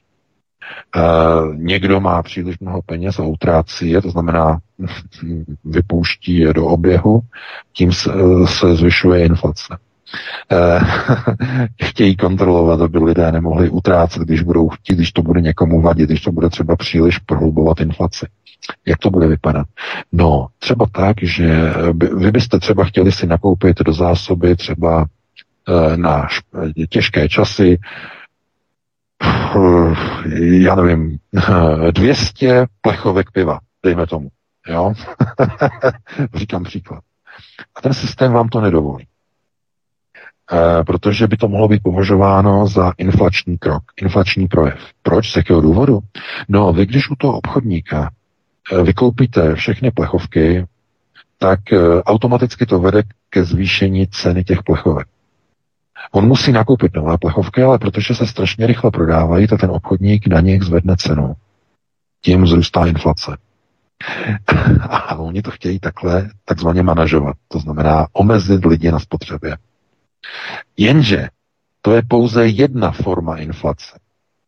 Ta, která e, sice taky ovlivňuje inflační růst, ale ne tolik.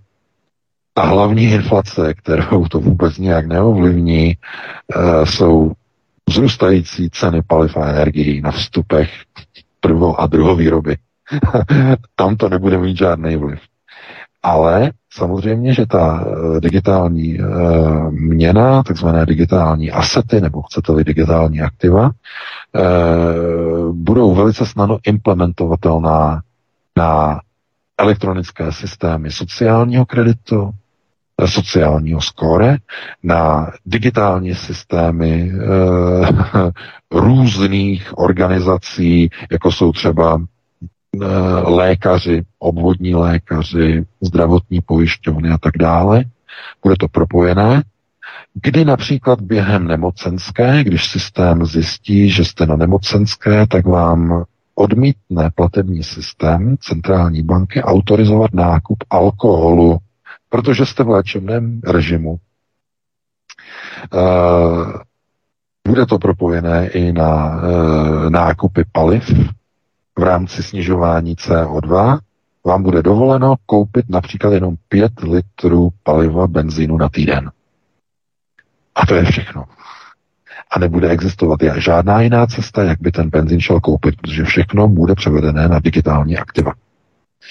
Žádná hotovost, nic, jenom digitální aktiva. Takže oni to mají dobře vymyšlené a to je ten hlavní cíl, o který teď oni usilují uh, různými krizemi.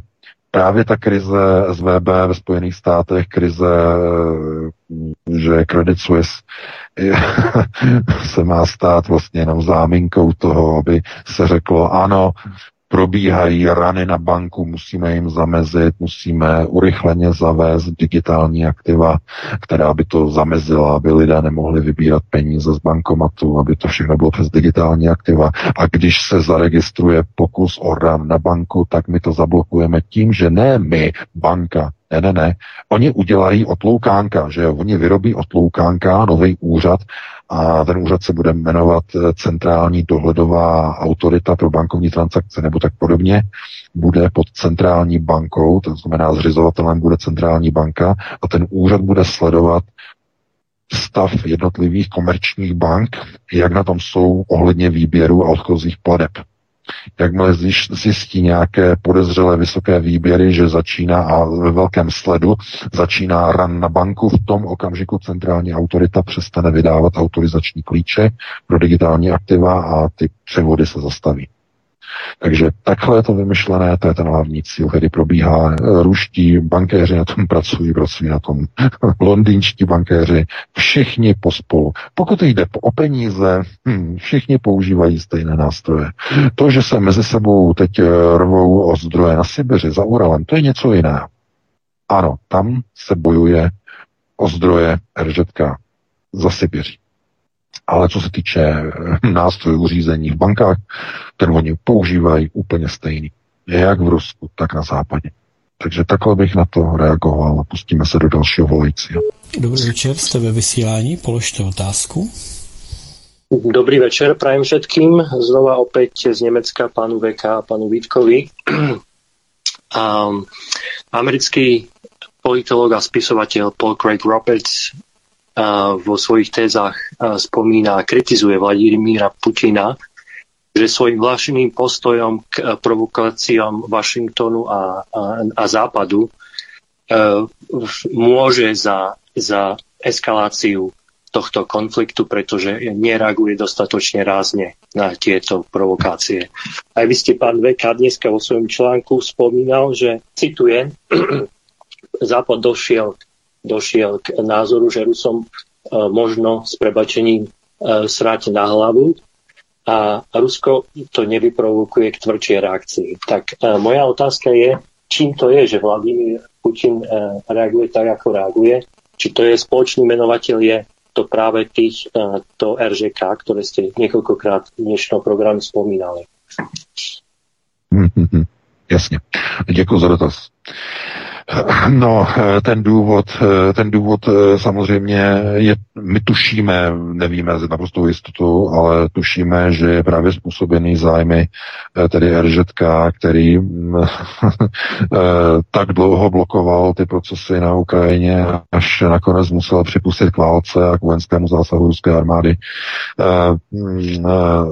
to je asi to hlavní, to je to klíčové, protože Rusko reaguje naprosto neuvěřitelně, neuvěřitelně jemně, někdy dokonce bez odezvy, nebo jenom s nějakou symbolickou odezvou nějakých prostě raketových útoků.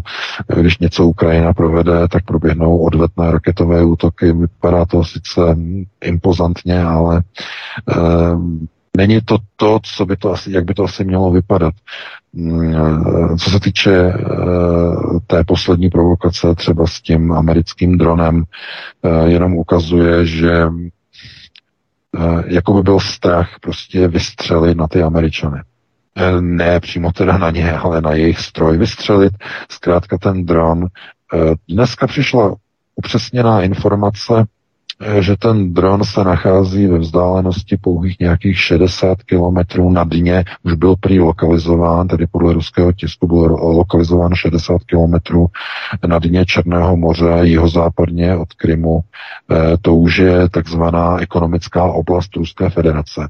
Jo, protože ekonomická oblast Ruské federace okolo Krymu se nachází do hloubky Černého moře, do hloubky sedmdesát kilometrů. Něco jiného jsou teritoriální vody, ty jsou někde do vzdálenosti, myslím, deset mil přibližně, nějakých třináct kilometrů, a to je něco jiného, nebo čtrnáct. A tohle to zkrátka jenom ukazuje na to, že někde z nějakého důvodu není dovoleno proti té agresi zasáhnout. A teď si můžeme říkat, jestli to je nějaký součást konceptuálního plánu, že i když strašně šíleného plánu, musím zdůraznit, že ten Západ chce de facto, Rusko chce ten Západ donutit k vojenskému zainteresování, otevřenému zainteresování do války na Ukrajině tím, že Západ bude donucen vstoupit se svými vojsky otevřeně do otevřeného konfliktu na Ukrajině. A tím bude možné zatáhnout celý Západ do válečného mlýnku na Ukrajině. E, nápad je to naprosto šílený. Mimochodem, pokud by to byla pravda, to naprosto šílený nápad. Protože z toho může okamžitě vypuknout třetí světová válka a hlavně termonukleární výměna. Ve chvíli, kdy jedna z těch stran začne moc vyhrávat a ta druhá moc prohrávat. Je naprosto jasné, já tam napsal v tom článku ze včerejška, že tohleto, přes, tohleto ujišťuje de facto To, to dává tomu Západu přesvědčení, že Rusko je slabé. Slabé odezvy Ruska, každá další slabá odezva Ruska přesvědčuje generály v západních velitelských štábech o slabosti Ruska. Já doufám, že to sledujete, jak média na Západě říkají, že se ukázalo, že Rusko lze porazit. Ukázalo se, že Rusko není tak silné, jak jsme si mysleli. Musíme pomáhat Ukrajině, musíme více zbrojit, že Rusko není tak silné, my ho porazíme a tak dále. Kde myslíte, že se to bere, tohleto přesvědčení? No, bere se z těch slabých reakcí Ruska na západní provokace, na vojenské provokace. Bere se z té podivné, naprosto bizarní a neuvěřitelně nepochopitelné speciální vojenské operace na Ukrajině, které nikdo zpomalu nerozumí, co to má znamenat. Chápete? To je jeden z těch zásadních důvodů. A největší hrozba je v tom, že pokud je to plán Moskvy, tak to bude velký špatný pro všechny evropské národy, které budou zataženy v blízké době, v příštích měsících do války s Ruskou federací na území Ukrajiny. Musíme si uvědomit, že poslední možnost, kterou bude Ukrajina mít, něco udělat, jako na Ukrajině ve smyslu něco, něco dokázat, bude ta oznamovaná dopředu avizovaná, už dlouho avizovaná, e, prý chystaná jarní ukrajinská ofenzíva nad kterou jsou obrovské otazníky. Vlastně ani nikdo neví, kdo tam bude bojovat, protože jestli to budou ty mobíci, kteří mají tak špatné vybavení, eh, jak, jak informuje Matouš Bulíř, a nebo to budou nějaké Uber eh, armády, které žoldáků maskované za Ukrajince, a v skutečnosti to budou nějak, nějací speciálové z západu, kteří budou řídit ty tanky, Leopard a všechny možný další. Eh, jestli to jako něco změní na té frontě, někam se něco posune, eh, Rusové budou poraženi a budou vyhnáni, a, a nebo se nezmění vůbec nic. Která varianta z toho nastane? No ale je velice pravděpodobné, naprosto velice pravděpodobné, že se neposune toho nic moc nikam do žádných velkých dálav, ať jednou stranou nebo druhou stranou. Dojde pouze k rozmlácení vojenské techniky. To je západní vojenské techniky, rozmlácení. A co bude následovat poté? Ukáže se, že žoldáci tu válku Ukrajině nevyhrajou. Že to e, není dostatečné. A začnou se hledat jiné cesty. Regulérní armády Severoatlantické aliance maskované pod nějakou zástěrku. E, jak už bylo zmíněno minulý týden, pod zástěrku asistenčních sborů Evropské unie. A oni to nenazvou interbrigády, jako za dob španělské války ve třicátých letech minulého století, ale nazvou to jako asistenční mise. Budou to ve skutečnosti interbrigády, ale udělají z toho asistenční mise, které jako budou asistovat Ukrajincům ve výcviku, ale potom jim budou asistovat na válečné frontě, budou jim asistovat u dělostřelectva, budou jim asistovat v tancích a tak dále. My bojujeme s Rusama, ne, ne, ne, my tady jenom asistujeme Ukrajincům. Takhle s takovým velkým chucpe, to bude s velkým obloučkem, to bude vysvětlené potom veřejnosti, v té době již značně fašizované, ale pozor, na straně druhé i vyděšené veřejnosti.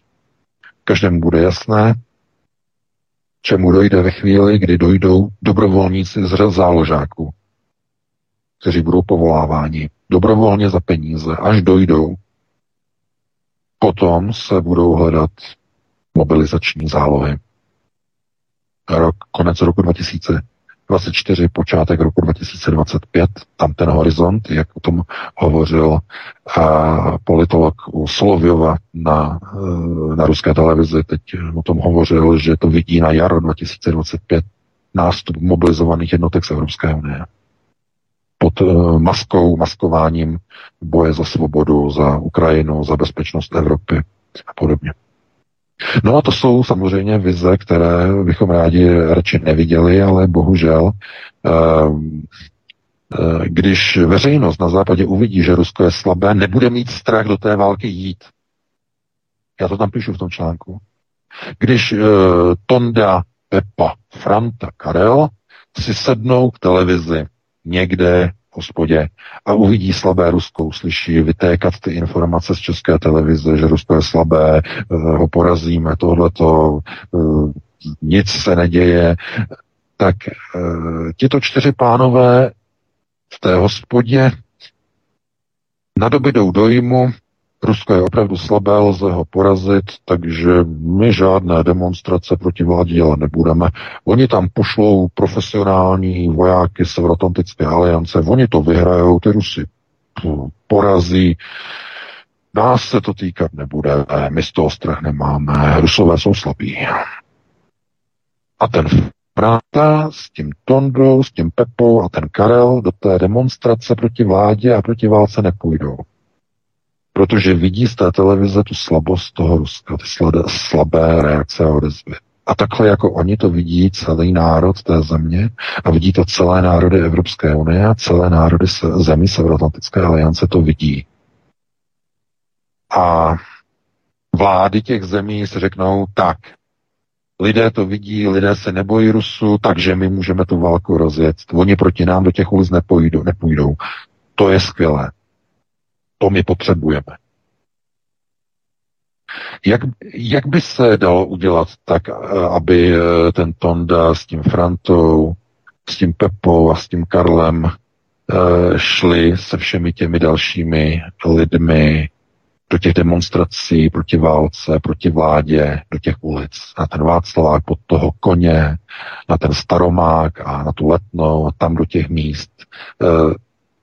Co, co by je k tomu vyhnalo? No, vyhnali by je k tomu děsivé záběry ruské drtivé a brutální odvety za útok na ruské zájmy. Útok ruských stíhaček na americký dron, útok na, já nevím, nějaké provokatéry, kteří proniknou na ruské území do Bryanské oblasti. Zkrátka brutální údery, brutální útoky se silou typu nedovolíme, aby z Řešova, polského Řešova, po široko rozchodné koleji do, do, z Polska do, na Ukrajinu, aby proudila munice z letiště Řešov, kde mají hlavní hub, že jo, tam je letiště, to přivážejí ty tanky, že jo, z Ameriky, všechno. My budeme na ty vlaky útočit hned za polskými hranicemi. Hned jak překročí hranice na Ukrajinu, pět set metrů, dvě stě metrů za Ukrajinou, rozmlátíme ty vlaky s těmi transporty techniky úplně s odpuštěním na sračky. Úplně je rozmlátíme těma raketama, těma kinžálama a budeme bombardovat uh, ty, ty koleje každý den. A i když tam nasadí čety, opravné čety, aby to opravovali, nebudou mít tolik lidí, aby dokázali několikrát za den opravovat kolejiště, když tam pořád budou směřovat rakety, pořád tam. A už žádný vlak se zbraněma na Ukrajinu nedojede. Proč to ta ruská armáda takhle nedělá? Když k tomu má prostředky. Proč to neudělá? Ta odpověď je možná jenom jedna jediná. Cílem není rychlá výhra na Ukrajině. Cílem je prodlužování té války ze strany nejenom Západu, ale hlavně ze strany Moskvy co nejdále. A co je tím sledováno? Bůh ví. Protože to je s velkým otazníkem, co je tím přesně sledováno. Je tím zle- sledováno možná ekonomické vyčerpání Evropské unie. To je jedna z možností. Takzvané odčerpání veškerých zbraní ze zemí Evropské unie na Ukrajinu, jako právě chudáci Slováci přišli o třináct stíhaček, jsem teď zrovna četl ten článek, Uh, ta vláda v demisi, která nemá už žádnou autorizaci, nemá důvěru, tak odešle třináct letoschopných. Zázrakem ty stíhačky obživly. Oni byli deklarováni, že jsou neprovozuschopné, oni byli jenom přitom zakonzervované. Jak jsem říkal už minulý týden. Najednou se to provalilo. Takže najednou jich třináct stíhaček je letoschopných a uh, budou přelet, přeletěny do Polska, odtamtud se dostanou nějak tím vlakem po té zmíněné železnici v rozebraném stavu, oni odeberou křídla, e, nebo jestli je opravdu přeletí, že Ukrajinci by je přeletěli, byli by to ukrajinští piloti, ale to by bylo velice riskantní, protože podle ruské doktríny, pokud by ta stíhačka odstartovala z letiště v Polsku a letěla do vojenského prostoru, podle ruské doktríny by Rusové měli oprávnění zaútočit na to letiště, ze kterého ukrajinská, let, uh, ukrajinská stíhačka vystartovala. To je v té ruské doktríně, znamená, mohli by bombardovat letiště v Polsku. Nebo jestli jim odmontují křídla, dají ten trup s těma křídlama složenýma, dají na vlaky a odvezou na Ukrajinu. To už je v podstatě i detail, to už zase tak nikoho nezajímá. Ale to, že tam nechtějí ty stíhačky přeletět ze Slovenska do Ruska, jasně ukazuje, jaký je ten důvod. Oni se samozřejmě bojí, aby Rusové neuplatnili doktrínu a nezačali prostě bombardovat Rusové letiště, odkud budou ty stíhačky, těch třináct stíhaček, M I G bude startovat tu Ukrajinu. Slovenská vláda si hraje s ohněm. Drží prst na spoušti termo, termojaderné výměny s Ruskou federací mezi východem a západem. Takže pokud by začali bombardovat na, na letiště někde, buď v Polsku, nebo někde na Slovensku, pokud by, pokud by to bylo přes Slovensko, tak to je třetí světová válka jako vyšitá. Nezodpovědnost vládních politiků vyzbrojování Ukrajiny, žádná snaha o mírové řešení. To je pouze jedna cesta, je to přání války. War wish, to znamená touha po válce. A zdá se, že Rusko na to čeká. Protože z těch slabých odezev vyplývá jenom jedno jediné. Je to doslova takové to um, americké bring it on. To znamená bring it on. Ukažte se. No, do toho. Do toho.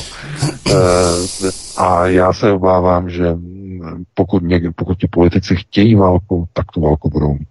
No, máme dvacet dva nula čtyři, máme tam ještě někoho volajícího, nebo musíme skončit. Petře, jak to vypadá? Říká patnáct minut tu čeká e, poslední dotaz, tak e, ho vezmeme, to bylo nekorektní, kdybychom to odmítli. Takže e, jste ve vysílání, pojďte na poslední dotaz. Dobrý večer, zdravím celou Klábosnici, Jirka z Hostivaře. Uh, minulý týden se zdařil krásný úspěch uh, Rusočínům, uh, že spojili uh, Saudskou Arábii uh, s Tehránem. Další záležitost, uh, vypadá to na druhou francouzskou revoluci uh, díky Mikronovi. A vypadá to, že o víkendu nám padne uh, Artemovsk. A musím souhlasit s panem V K, když říká, že musí Slováci nějak přežít. A já nevím, s tím darováním těch nepotřebných stíhaček zničených, jak to udělají. A přeji krásný večír a čekám na nějaký vyjádření. Díky, dobrou. No, já děkuju za dotaz. Tak takové to zhodnocení, co nás čeká, tak to je asi uh, očividné, uh, co se děje v Bachmutu, respektive v Artemovsku. Uh, takže to já bych ani nějak nerozebíral. Co se týče ovšem uh, jednotlivých vlád, o kterých jsem hovořil, vlády, které se tváří jako národní, ale mají spíš charakter chunt, to znamená nekonají ve vzájmu národa, ochrany národa, v zájmu lidu. E, e, takové vlády lze jenom velmi těžko charakterizovat e, ve smyslu jako vlád, jako národních vlád, protože budou tam nějaké předčasné volby, měly by být na podzim na tom Slovensku, někdy v září, je to dlouhá doba. A oni, tak, oni to tak udělali schválně, aby tady ta vláda v demisi, když už nemá důvěru od konce minulého roku, od prosince, nemá důvěru. Vládla tři čtvrtě roku, de facto skoro tři čtvrtě roku, bez mandátu, aby mohla dělat tyhle ty kroky. Aby mohla vyzbrojovat Ukrajinu na základě americké žádosti. Američané nechtějí dodat stíhačky. Pentagon včera oznámil, že nedodá Ukrajině žádné stíhačky, ale dodá jim na to sovětské stíhačky, jako jsou ty slovenské, a Slováci za to prý dostanou náhradu, kompenzaci ve výši nějakých sedm set milionů amerických dolarů. To je ta informace. To znamená, oni dají tři sta, eh, pardon, oni dají třináct stíhaček mig dvacet devět, dostanou za to eh, sedm set milionů dolarů nebo eur, teď, pardon, teď eh, se mi to nějak zamlžilo, ale to je jedno de facto, ono je to skoro jedna jedna, jedna po jedný, skoro, skoro. Takže eh, co to znamená? No tak, jestli, jestli to nějak bude výhodné finančně, víte, ona ta zůstatková cena těch e, mig dvacet devět, které pocházejí z osmdesátých let, to jsou nějakých čtyřicet let staré stroje, skoro čtyřicet, třicet pět let, tak e, mají nějakou hodnotu, která, když to spočítáme, tak asi těch sedm set milionů jako kompenzace e, bude dostatečných. Ale otázka je, jestli za těch sedm set milionů, kdy přijde těch sedm set milionů a jestli za to, co za to ta vláda nakoupí? Nakoupí za to, bude to v rámci offsetu, offseto, bude to offsetových sedm set milionů nebo, nebo takzvaně likvidních sedm set milionů. Oni tohleto politici rádi za, jako zakrývají. Oni řeknou, že je to sedm set milionů a oni to budou offsety. Co to znamená? No, že Američani se zbaví nějakých svých starších stíhaček F šestnáct a pošlou je třeba náhradou Slovensku. Offsetové vyrovnání. Takže nevím, jestli se jedná o offsetové vyrovnání nebo o likvidní, Pokud by bylo likvidní, tak je možné, že ty peníze tam někdo vytuneluje, než ta vláda skončí. Úplně. By se třeba použili na nákupy nějakých zvláštních státních zakázek, by se, možná by se ani žádné výběrové řízení nevypisovalo, jako během covidové krize, že tam mají na lehátku všichni. Takže uvidíme, jak to dopadne. Každopádně otázkou je, jak se na to budou dívat Rusové, že tam prostě lítají slovenské stíhačky a jak, jaká bude odezva Ruska. No, ona bo, možná bude slabá. Možná bude slabá. Nebude skoro žádná. Oni už se na to zvykli, ale co když ne? Co když Rusko v nějaké chvíli řekne, tohleto už ne. A začnou nějaké operace. Začnou někde nějaké útoky.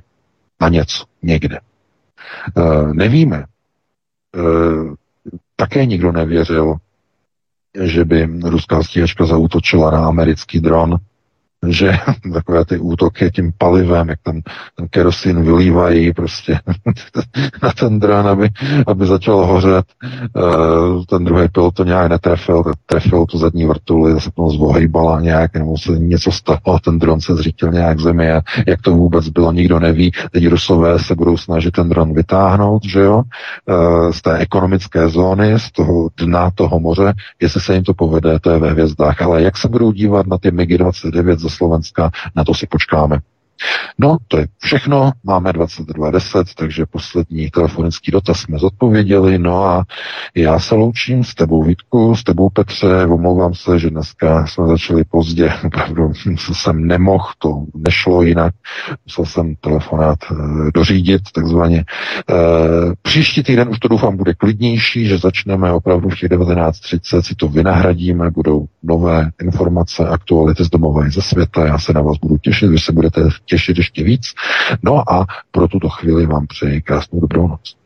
Já se s tebou také loučím, V K, měj se moc hezky, i s tebou, Petře, i s vámi, milí posluchači, děkujeme, že nás sledujete, že nás sdílíte.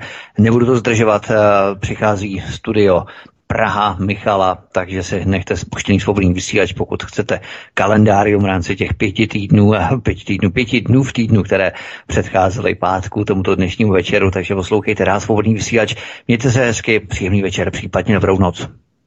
Tak já děkuji všem zúčastněným v tomto pořadu, děkuji za trpělivost. Pochopitelně se zítra uslyšíme v sedmnáct hodin tady z Bitgardu u pořadu Stárnutí přežitek. No a já zahraju písničku a už budeme předávat tady do studia Praha. Mějte se krásně, opatrujte se ve zdraví a hlavně v dobré náladě. Od mikrofonu ze studia Midgard a pochopitelně se všemi s vámi se loučí, no jak jinak než Petr Václav. Prosíme, pomožte nám s propagací kanálu Studia Tapin Rádio Svobodného vysílače C S. Pokud se vám tento nebo jiné pořady na tomto kanále líbí, klikněte na vaší obrazovce na tlačítko s nápisem sdílet a vyberte sociální síť, na kterou pořad nasdílíte. Jde o pouhých pár desítek sekund vašeho času. Děkujeme.